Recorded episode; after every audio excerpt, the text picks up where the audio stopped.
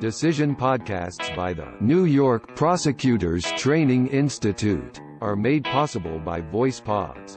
Convert your text to voice at voicepods.com. Read this decision at NYPTI Law.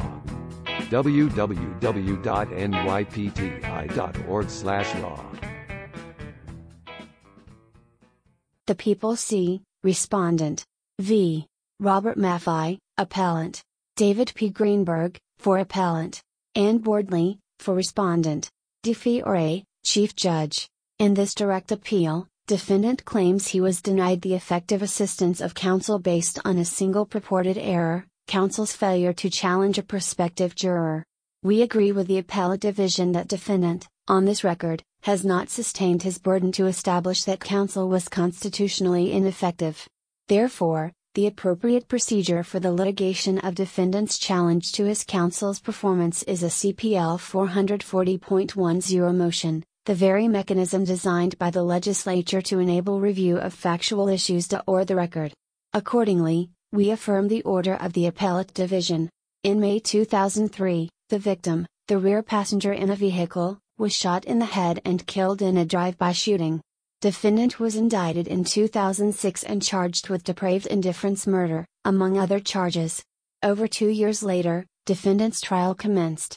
In the first round of jury selection, the trial court questioned prospective juror number 10, who stated that his uncle and cousin were law enforcement officers in Puerto Rico and that, several years earlier, he was charged with marijuana possession and performed community service as a result. When asked by the court whether the latter experience would cause him to be unfair, he responded, No, not at all. The prosecutor, at the outset of his voir dire in round 1, asked the prospective jurors to raise their hand if they could not be fair and render a verdict after listening to the evidence. He summarized the facts of the case and two began asking prospective jurors whether anything in their background would cause them to question whether they could be impartial. After one juror responded that his sister had been the victim of a random shooting, the prosecutor asked if anyone had a similar situation with something in their past. Prospective juror number 10 requested to speak, and the following exchange ensued. Prospective juror, I think I read about this in the papers. Prosecutor, this case did receive publicity. Go ahead, sir. Prospective juror, to be honest with you, I remember reading. Kind of made up my mind then. Prosecutor, kind of made up your mind then? Prospective juror, didn't like the circumstances. I remember reading about it, making a decision kind of in my own head at that time. Prosecutor, you understand it's up to me now to prove to you, beyond a reasonable doubt, who is the actual person that actually did it, right? Prospective juror, right. Prosecutor, you might have made up your mind. I believe that was a really bad act. I didn't like the way it happened. Do you understand I have to prove who did it? Prospective juror, yes. The trial court explained that the jury would be instructed to avoid media coverage of the case, further commenting. As prospective juror number 10 indicated, he said he made up his mind. That is a bad thing. Obviously, someone was arrested. There's nobody here who is in favor of someone being shot to death in most circumstances. What is important is that it's this defendant who is charged with that crime. The burden lives with the prosecutor. That he has to prove that this is the person who did that. Okay? You can remain fair and impartial? Prospective juror number 10 responded, I hope so, prompting the trial court to remind him of the need to answer unequivocally, to which he twice responded, I'm not sure. The prosecutor explained that the depraved indifference murder charge implicates the same punishment as an intentional crime, despite requiring only proof of recklessness. In response to questioning about that charge, prospective juror number 10 stated, I feel if it's a good case, I'll go by the law.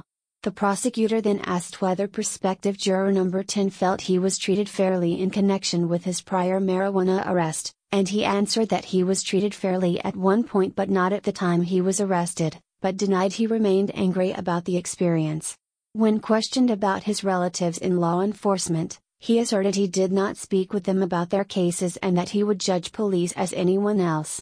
Defense counsel then conducted his portion of the voir dire, asking questions of prospective jurors, both individually and collectively as a group, including whether any of them would have difficulty presuming defendant innocent, were exposed in their personal lives to law enforcement, had particularized knowledge about handguns, or would require defendant to testify in order to acquit. He directly asked four unnamed prospective jurors whether they would be able to acquit if the people presented insufficient evidence, and all four answered affirmatively. He concluded by asking the panel to answer, by way of show of hands, whether he had their assurance that if you, as an individual, do not believe that the district attorney has proven this case to you beyond a reasonable doubt they could stick to the courage of their convictions as the lone holdout voting for acquittal, and whether they were each accountable to the job of serving on the jury and by urging them to notify him if there was anything further they wanted to discuss. At the close of round one, the trial court excused six prospective jurors for cause on consent of the parties based on their answers during voir dire, including two prospective jurors who did not raise their hands to group questions posed by defense counsel. Neither counsel made any individual challenges for cause. The prosecutor then exercised three peremptory challenges. Defense counsel, before exercising defendant's peremptory challenges, asked the court for a moment to confer with defendant off the record and then, after a pause in the proceeding, exercised three peremptory challenges. The clerk read the names of the four remaining prospective jurors, including prospective juror number 10, and defense counsel responded that those four will do. Prospective juror number 10 was seated as a juror. At the close of jury selection, defendant had several peremptory challenges remaining. Defendant was convicted, upon a jury verdict, of second degree murder. At sentencing, the trial court commented on the high quality of advocacy by the prosecutor and defense counsel. On direct appeal, defendant argued that his trial counsel's failure to challenge prospective juror number 10 constituted ineffective assistance of counsel. The appellate division affirmed.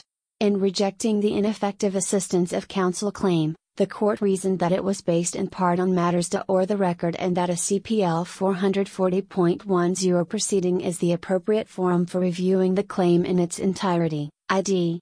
At 1174. A judge of this court granted defendant leave to appeal. Defendant raises an ineffective assistance of counsel claim under the New York and federal constitutions based on a single alleged error, failure to challenge prospective juror number 10. Under both the New York and federal standards, defendant bears the burden of establishing that counsel's performance was constitutionally deficient. People v. Campbell, 2017, citing People v. Nicholson, 2016. The constitutional guarantee of effective assistance of counsel is met where a defendant was afforded meaningful representation based on the evidence, the law, and the circumstances of the particular case, viewed in totality and as of the time of the representation, People v. Benevento, 1998, quoting People v. Baldi, 1981. To prevail on an ineffective assistance claim, a defendant must demonstrate the absence of strategic or other legitimate explanations, i.e., those that would be consistent with the decisions of a reasonably competent attorney, for the alleged deficiencies of counsel. A single error can constitute ineffective assistance, but only when it is sufficiently egregious and prejudicial as to compromise a defendant's right to a fair trial. People v. Caban, see also Harrington v. Richter, 2011. Generally, the ineffectiveness of counsel is not demonstrable on the main record but rather requires consideration of factual issues not adequately reflected on that record. People v. Brown, 1978, see also People v. Harrison, 2016. By codifying the writ of error coram nobis in CPL Article 440, the legislature crafted a procedure for such scenarios. To that end, Article 440 permits defendants to complete the record by putting forth sworn factual allegations in support of a motion to vacate the judgment of conviction and authorizes evidentiary hearings on those motions. CPL 440.10, 440.30, thereby providing a vehicle specifically for the investigation of claims dependent on matters dehors the direct record, CCPL 440.10 requiring denial of a motion to vacate if sufficient facts appear on the direct record to have permitted adequate review of the claim on direct appeal but defendant unjustifiably failed to perfect the appeal. Such investigations are vital to a defendant's claim when the record on direct appeal is inadequate to permit the reviewing court to determine whether there was an error that deprived the defendant of the constitutional right to a fair trial. Thus, although there may be some cases in which the trial record is sufficient to permit a defendant to bring an ineffective assistance of counsel claim on direct appeal, see People v. Nesbitt, 2013, in the typical case it would be better, and in some cases essential that an appellate attack on the effectiveness of counsel be bottomed on an evidentiary expiration by collateral or post conviction proceeding brought under CPL 440.10, Brown, see also Campbell. That is especially true as to ineffective assistance of counsel claims based on the defense's acceptance of a prospective juror. Counsel's decisions during jury selection may be based on a myriad of factors, including not only the prospective juror's statements or actions reflected in the record, but also matters dehors the record on the direct appeal. Nonetheless, defendant argues that the voir dire record reveals that prospective juror number 10 harbored an actual bias against him, citing the juror's statements that, upon reading pre-trial publicity about the case, he made up his mind then that he didn't like the circumstances, as well as his failure to unequivocally guarantee that he could be impartial when the trial court questioned him immediately following those statements. Defendant asserts that the alleged error, by violating his right to a fair trial, is sufficiently egregious to constitute ineffective assistance standing alone. An actual bias is one that precludes a juror from rendering an impartial verdict based upon the evidence adduced at trial, CPL 270.20, see Murphy v. Florida, 1975, see also People v. Torpy, 1984. A determination of whether jurors lack the ability to be impartial turns on whether, based on the totality of the voir dire record, it is evident that a preference for one side over the other would impact their decision making. See Murphy, see also Patton v. Yount, 1984, People v. Johnson, 2000. Thus, we have consistently held that a prospective juror whose statements raise a serious doubt regarding the ability to be impartial must be excused by the trial court unless the juror states unequivocally on the record that he or she can be fair and impartial. People v. Harris, 2012, quoting People v. Chambers, 2002. In the context of pretrial publicity in a case, a juror who reads about a crime in the news must be able to lay aside his or her impression or opinion and render a verdict based on the evidence, but it is not necessary that jurors be totally ignorant of the facts and issues involved, particularly in these days of swift, widespread and diverse methods of communication, and it should be expected that jurors will have formed some impression or opinion as to the merits. Irvin v. Dowd, 1961, see also People v. Cahill, 2003. We reject defendant's argument here that prospective juror number 10 statements during voir dire reflect actual bias against defendant predicated on any evidence precluding the juror from rendering an impartial verdict, as opposed to general discomfort with the case based on media coverage. Contrary to defendant's assertion, the juror's verbatim statements did not reveal what about the case gave rise to his uneasiness, whether it be the seemingly random nature of the shooting, the defendant's or victim's identity, or the manner in which the police investigated. Nor did this juror convey that his uneasiness was connected to any particular personal experience or relationship, or whether his impressions risked predisposition toward the prosecution or defense. Moreover, as both the prosecutor and trial court indicated in questioning the juror, this case turned not on a dispute about the nature of the crime but on the prosecutor's ability to prove that this defendant committed it, an issue not impacted by the juror's apprehension. Pivotally, where no actual bias is evidenced on this record, additional statements by the prospective juror and matters outside of the record could have provided defense counsel with reasons to retain the juror. First, although prospective juror number 10 initially equivocated when asked if he could be fair and impartial, that exchange occurred early in the voir dire and was followed by a substantial discussion as to whether the prospective jurors were fit to serve, during which he stated that he could go by the law concerning depraved indifference murder if he felt it was a good case and that he would view police testimony just as any other. Second, the record does not reveal the identity of the four prospective jurors who individually answered affirmatively when defense counsel asked them whether they could acquit if the people presented insufficient evidence.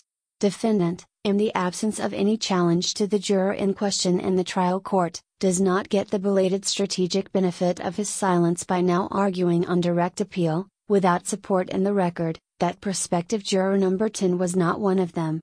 Third, defense counsel asked collectively several questions to the prospective jurors framed to uncover bias against defendant and, although other jurors were excused for cause on consent based on their negative responses to these questions by failing to raise their hands, this juror evidently answered in the affirmative.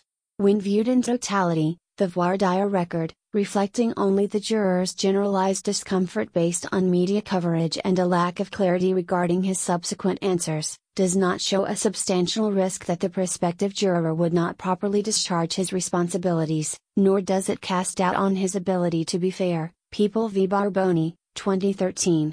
Additionally, the record is silent as to what was said between defendant and his counsel during the conference immediately before counsel informed the court of his peremptory strikes.